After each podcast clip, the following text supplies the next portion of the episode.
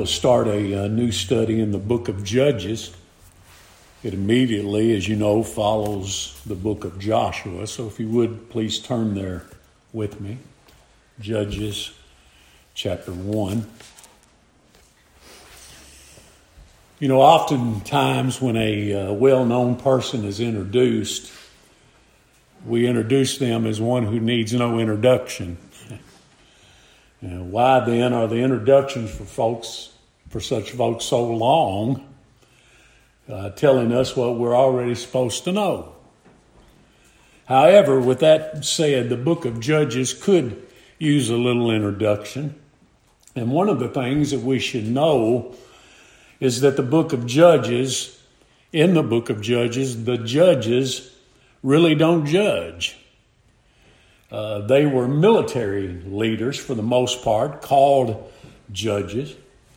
And they were God called men who initiated combat, who led and inspired Israel to drive out their enemies. And the time of the, the judges describes that period of Israel's history when it had no strong leader like Moses or Joshua. The time of the judges is approximately 300 years in the history of Israel, and this book is rich in gospel types and shadows. And it beautifully pictures the church in this world, its failures, its weaknesses, and its deliverances by the Lord at the hands of the judges. The book of Judges also sets the stage for the book of Ruth. The first verse of Ruth chapter 1 states Now it came to pass in the day when the judges ruled that there was a famine in the land. And it's there that we find the story of Naomi and Ruth and Boaz, the kinsman redeemer. And I had strongly considered moving on uh, from Joshua to the book of 1 Samuel.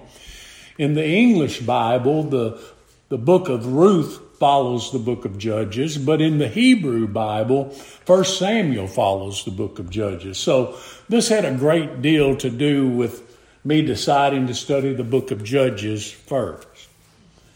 There are 14 judges spoken of in this book.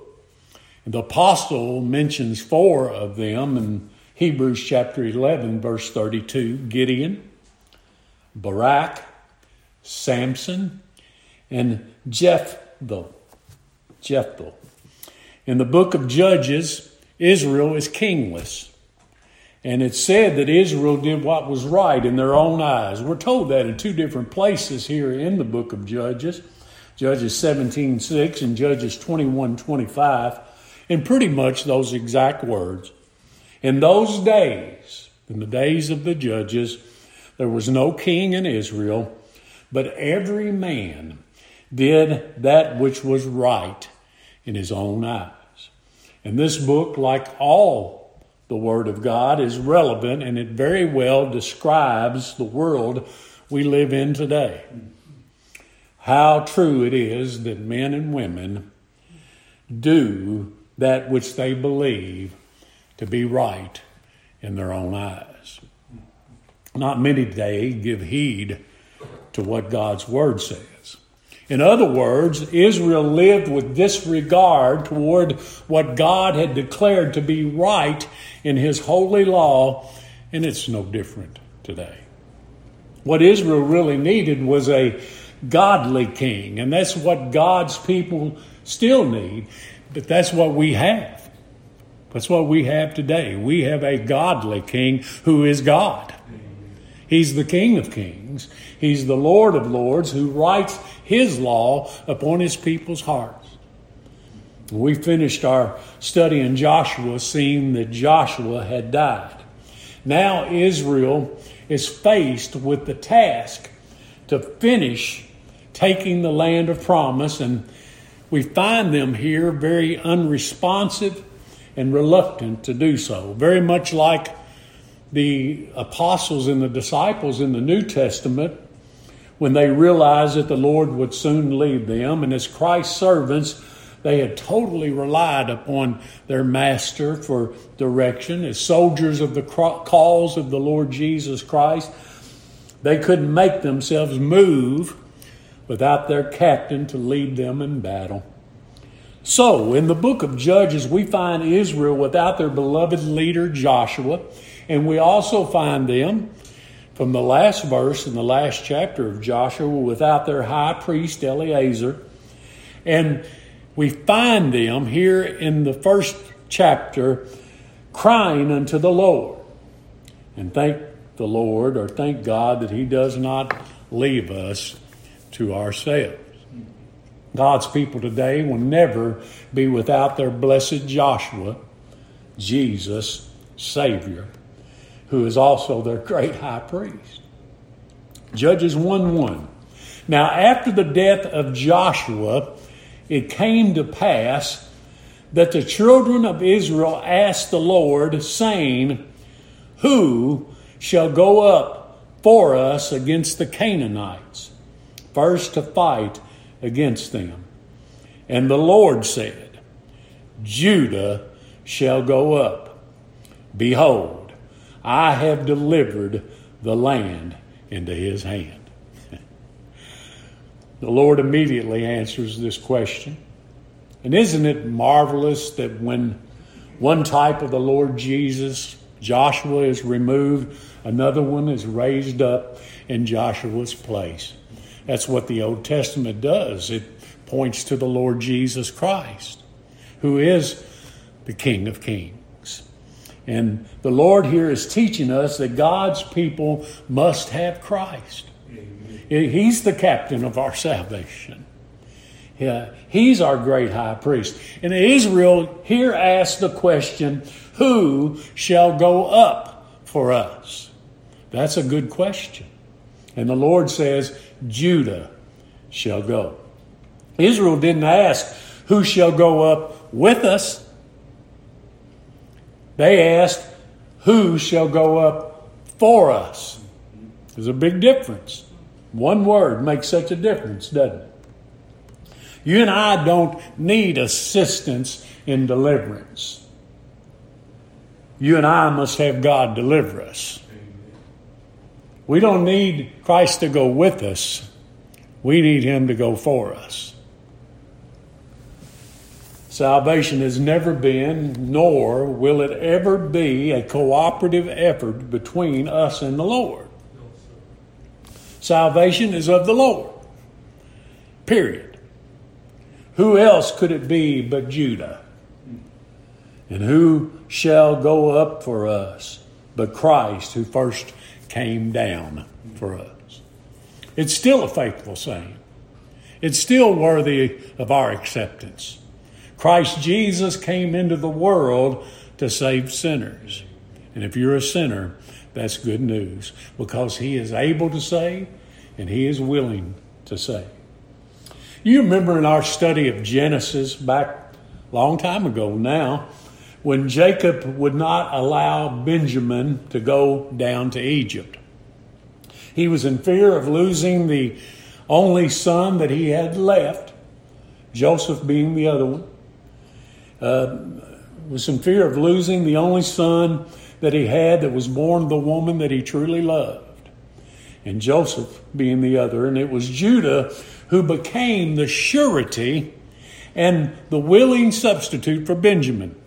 Hold your place here in Judges and turn back with me to Genesis chapter 43. I want you to see this. I want to bring this to your remembrance. Genesis 43 and look at verse 8.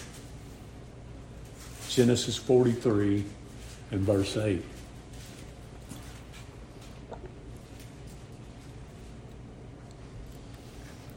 And Judah said unto Israel and to Jacob his father, Send the lad with me, and we will arise and go, that we may live and not die, both we and thou, and also our little ones. Now look at this, verse 9. I will be surety for him. of my hand shalt thou require him. If I bring him not unto thee and set him before thee, let me bear the blame forever. My, what a picture of the Lord Jesus Christ Judah is. Look at the next chapter, Genesis chapter 44, verse 32. Judah stood before Joseph, not yet knowing that Joseph was his brother. And he said in verse 32 For thy servant became surety for the lad unto my father, saying, If I bring him not unto thee, then I shall bear the blame to my father forever. Now, therefore, I pray thee, let thy servant abide instead of the lad, a bondman to my Lord, and let the lad go up with his brethren. For how shall I go up to my father, and the lad be not with me?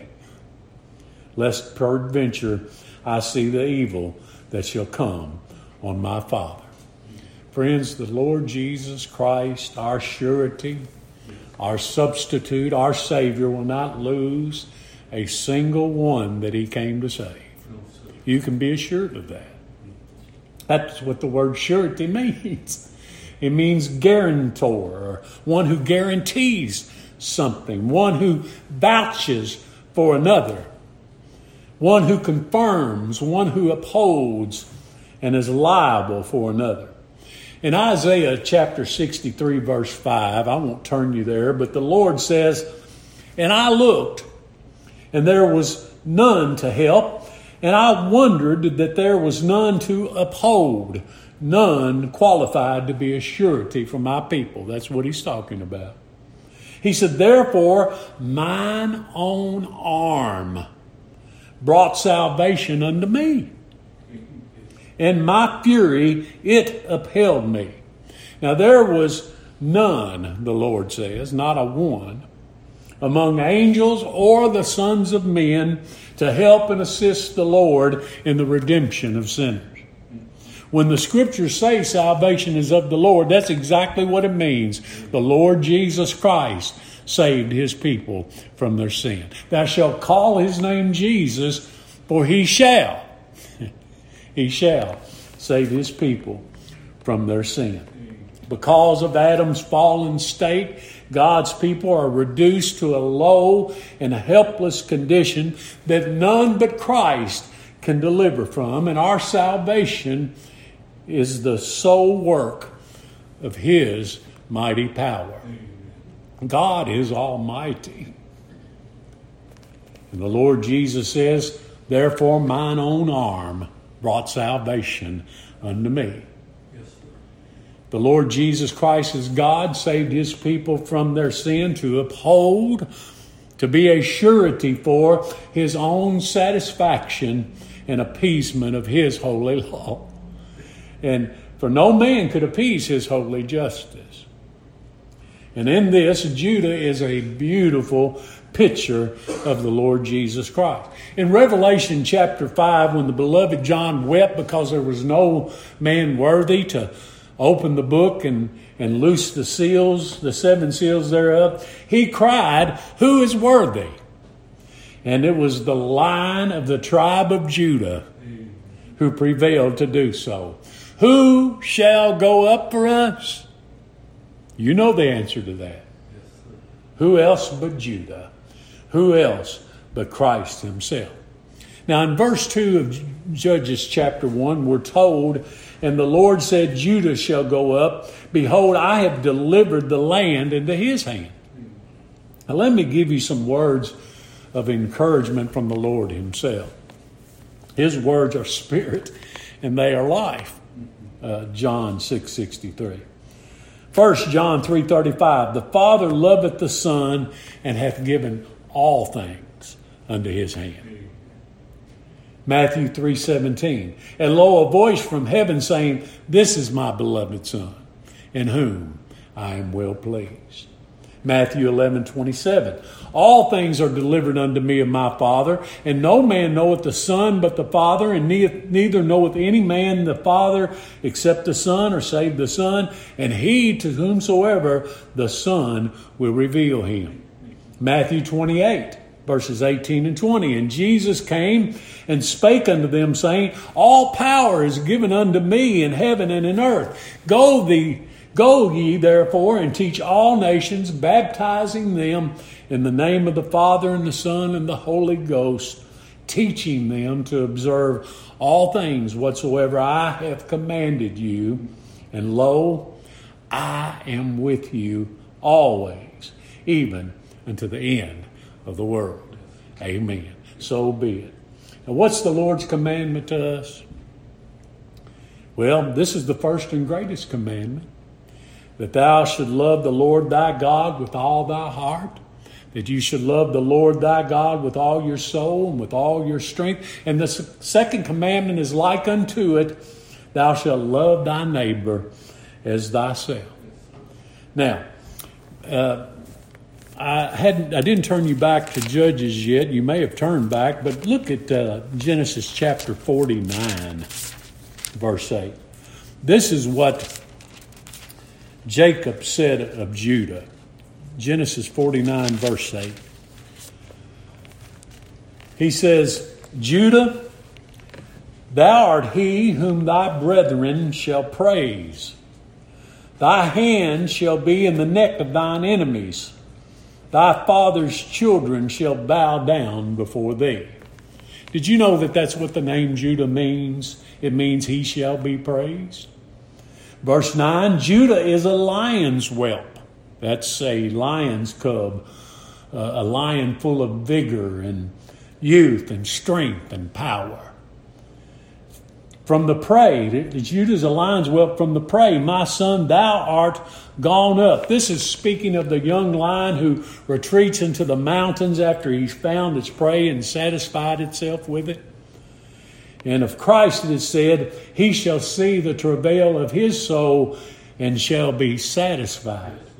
By his knowledge shall my righteous servant justify many, for he shall bear their iniquities. Isaiah 53 11.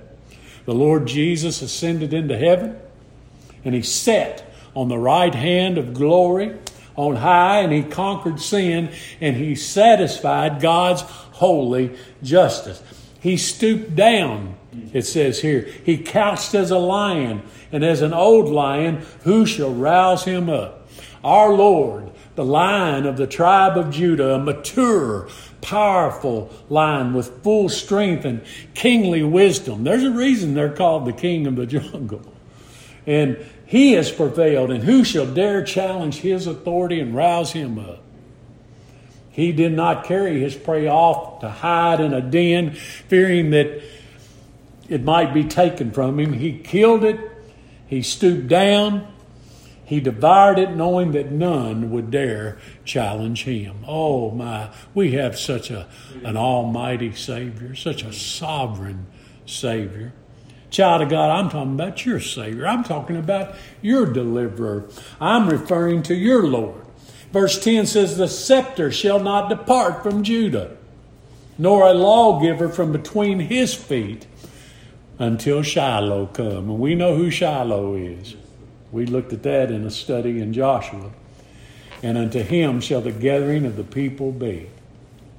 As we saw this past Sunday, who shall or who can condemn us? It's Christ that died yea, rather, that's risen again, and much more is at the right hand of God, a place of power, forever making intercession for us. And friends, nothing has changed. Our need today is the same as Israel's. And the remedy for our need is also the same. There's only one remedy, and that's Christ. We need a righteous judge. Without Christ, we're as sheep without a shepherd. Without Christ, we're an army without a captain. And we cry, Who shall go up for us? And the answer is always the same. Be it Joshua, be it Judah, be it Christ, who they both picture and typify. Judah pictures the promised one, for his tribe comes from the is the lineage of the Lord Jesus Christ, who is our great high priest. And he's a surety of a better covenant. We've got a better covenant. He's our perfect righteousness. I need no other righteousness but His. His is perfect. His is the only righteousness that God will accept. He is the promised seed. Judah is a picture of the Lord Jesus Christ. The psalmist said, The Lord is my light and my salvation. Whom shall I fear? The Lord is the strength of my life. Of whom shall I be afraid? Psalm 27 1. We shall possess the land only because Judah shall go up for us. Our Judah already has. He's finished the work. The best kind of work's a finished work, isn't it? And we are powerfully saved with life everlasting. Why? Because it's Christ who goes up for us. God has delivered all things under his hand. Now, back in Judges uh, chapter 1, verse 3. And Judah said unto Simeon his brother, Come up with me into my lot, that we may fight against the Canaanites. And I will likewise, and I likewise will go up with thee into thy lot. So Simeon went with him. And what uh, Judah is saying here is just what it says. He's saying, "You help me, and, and I'll help you." But that's it's it's salvation is not a cooperative effort. Uh, as we've mentioned in our study of Psalms, everything that the Lord Jesus does for his people, he does as a we. We don't do anything, but as a we, we reap the benefits of what Christ has done. We are accepted by God in the beloved, in Christ. Everything Christ does for us, God accepts as our perfect work just as if you did it yourself. Judah said, You go with me, and I'll go with you. And I find it interesting that verse 4 doesn't say, And Judah and Simeon went up. It says that Judah went up. And it was the Lord that delivered the Canaanites and the Perizzites into their hand, to their hand. See that? And they slew them in Bezek, ten thousand men. It was the Lord that delivered their enemies, but it was because the Lord had given them to Judah. And Simeon reaped the benefits, just like we do from the work of our Lord and Savior. He benefited from the promise that the Lord made with Judah. Everything, everything that the Lord did, He did as a we. What a blessed word us is in the Scripture. Everything Christ does, he does for us. Judah shall go up. And Judah went up. And the will and purpose of God always comes to pass. And Judah went up, and the Lord delivered, it said. And Judah went up and slew 10,000 men. You know, the vast majority in this world believe that God is impotent instead of omnipotent. They really do. I grow so tired of hearing men talk about God wanting and trying and uh, oh man, what what a low opinion. What a low opinion of God men have, and what a high opinion men have of themselves. Yes. The Lord said, You thought that you were altogether one like unto me. But you're not. Not at all. Nowhere in this book that we call the Bible will you find a God who is foiled and frustrated. Nowhere in the contents of this book will you find a Savior who's wanting and trying without success. I challenge you to, to show me. Many years ago, when I first heard the gospel, someone said to me, Well, God is not willing that any should perish. And my response was, Then nobody will be lost. And it uh, took him back a little bit. He said, Well, now I don't, I don't believe that, or there wouldn't be a hell. and I said, Then you believe God's a failure and an impostor. You see, because God does according to his will in the army of heaven and among the inhabitants of the earth, and none can stay his hand or saying to him, What doest thou? You can find that in Daniel 4:35. You can't put handcuffs on God. And you can't question what God does. Isaiah 14, 24. The Lord of hosts has sworn, saying, Surely as I have thought, so shall it come to pass, and as I have purpose, so shall it stand. That's the God of the Bible. That's your God. That's your Lord. That's your Savior. That's your deliverer. We don't have any confidence in ourselves, but we've got all confidence in the Lord Jesus Christ. Numbers 23 19. God is not a man that he should lie, neither the Son of Man that he should repent, change his mind. Hath he said, and shall he not do it? Hath he spoken, and shall he not make it good? The Lord thy God in the midst of thee is mighty, Zephaniah 3.17. Friends, Romans chapter 8, 28 is just not the teaching of the doctrine of election and predestination. It's a declaration of who God is.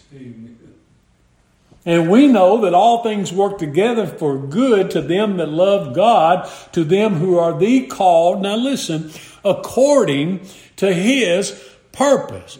God is a God of purpose. And his purpose always comes to pass. For whom he did foreknow, he also did predestinate to be conformed to the image of his son, that he might be the firstborn among many brethren. Moreover, whom he did predestinate. Only God can predestinate, predetermine, determine beforehand the salvation of certain sinners before they were ever born. Before Jacob and Esau were ever born, before they'd ever done any good or evil. So we can't say that salvation is based on God looking ahead in time and seeing somebody would be a, a, good boy and a good girl and choose them based upon their, their goodness or their work. No, before they were born, before they'd done any good or evil, God chose them that the doctrine, that the, the teaching of election might stand. Moreover, those whom He did predestinate. Them he also called. This is all about him. All about what he does. Doesn't say anything in here about what you and I do. Can you call yourself for dinner? You know, I suppose you can if you want to be called crazy. David, dinner's ready. Okay, I'll be there in just a minute. That'd be crazy. One who believes they called themselves to be saved is even more so. And whom he called, them he also justified. He, he, he. And whom he justified, them he also glorified. Salvation is all about what he, God, does. What shall we then say to these things? If God be for us, who can be against us? Who shall lay anything to the charge of God's elect? Nobody. It's God that justifies. Who is he that condemneth? It's Christ that died, yea, rather that's risen again, who is even at the right hand of God. We, we've talked about what that right hand is. It's the power of God. At the right hand, the power of God, who also maketh intercession for us. Peter Satan has desired to sift you as wheat. But I've prayed that your faith fail you not. And friends, when he intercedes and prays that your faith does not fail you, Chris, your faith won't fail. We'll keep on believing because of who it is that intercedes for us. Who shall separate us from the love of Christ? Nothing. No one shall be able to separate us from the love of God which is in Christ Jesus our Lord. That's where it is, my friend. Our Lord said in John 16 33, I've overcome the world. I'm not concerned about what the world might do to me or anyone in it. My Lord has overcome the world. He's not some mealy mouth trying and begging and pleading Savior, wanting someone to just love him back. No. No, not in the least. The Lord said, I told you before it came to pass that when it come to pass, you might believe. Believe what? That Jesus Christ is God Almighty, and He hath done whatsoever He hath pleased. Psalm 115, 3 salvations of the Lord. Jonah 2 9. In whom we've also obtained an inheritance, being predestinated according to the purpose of Him who worketh all things after the counsel of His own will. Not after my will, not after what I desire, but what He wills and purposes. It's God Almighty who declares the end from the beginning and from ancient times, the things that are not yet done. And what does He say? He says, My counsel shall stand, and I will do all my pleasure. It's God Almighty who calls a ravenous bird from the east, the man that executed his counsel from a far country. It's God that does this. And it's God Almighty who's God Almighty who says, I've spoken it and I'll also bring it to pass. I've purposed it and I'll also do it. Are we going to argue with God? This is what he says about himself. Who hath measured the waters in the hollow of his hand and meted out heaven with the span and comprehended the dust of the earth in a measure? Who has weighed the mountains in scales and the hills in a balance? Who hath directed the Spirit of the Lord, or being his counselor, hath taught him? Does that sound like the kind of God that's dependent upon man? To give him or her his heart in order to say, Won't you just give Jesus your heart? Yea, before the day was, I am He, and there's none that can deliver out of my hand. I will work, and who shall let it? Isaiah 43 13. That's what God says about Himself. Did God need your cooperation when He spoke the worlds into existence? Even when the kings of the earth stood up and the rulers were gathered together against the Lord and against his Christ, Herod, Pontius Pilate, with the Gentiles and the people of Israel were gathered together to do what? For to do whatsoever God's sovereign hand and counsel determined before to be done. In Job 42 4, Job said, I know thou canst do anything. You can do everything. And no fault can be withholden from you. There's an old saying you can lead a horse to water, but you can't make him drink. But the Lord can. the Lord can make a horse or anything or anyone else do whatsoever he pleases. Jeremiah 25 28. And shall be, if they refuse to take the cup at thine hand to drink, then shalt thou say unto them, Thus saith the Lord of hosts, You shall certainly drink. Men and women alike say, We're going to do this and we're going to do that. And James said, All of you that say today or tomorrow we'll go into such a city and continue there a year and we're going to buy and sell and oh, we're going to make a bunch of money. We're going to do well. We're going to do well. You ought to say, that's what you ought to say. If the Lord will, if the Lord wills, we shall live and do this or that. But only if He wills. If He doesn't will, it's not going to happen. Lord, Thy will be done. That's what the believer says. Thy will be done. We're not going to do anything unless the Lord permits it. Who is he that saith, and it cometh to pass when the Lord commandeth it not? If the Lord says no, it ain't going to happen, it's not going to happen. And if the Lord says this is going to come to pass, it comes to pass. This is the God with whom we have to do. And I just grow tired of hearing people lie on God. I make no apologies for it. God certainly doesn't. How blessed we are to know these wondrous things, and it's only by His divine revelation and intervention. Even so, Father, it seemed good in thy sight. All things are delivered unto me of my Father, and no man knoweth the Son but the Father, neither knoweth any man the Father save the Son, and he and she to whomsoever the Son will reveal him. Isn't that a wonderful, wonderful thing? Who shall go up for us? There's one that already has. And one that already has. And he's our Judah. He's from the line of the tribe of Judah. He's the Lord Jesus Christ. May God be pleased to make it so. For God's glory, our good, and for Christ's sake. And the people of God say, Amen. Amen. Okay, thank you for your attention. Shelley, let's uh,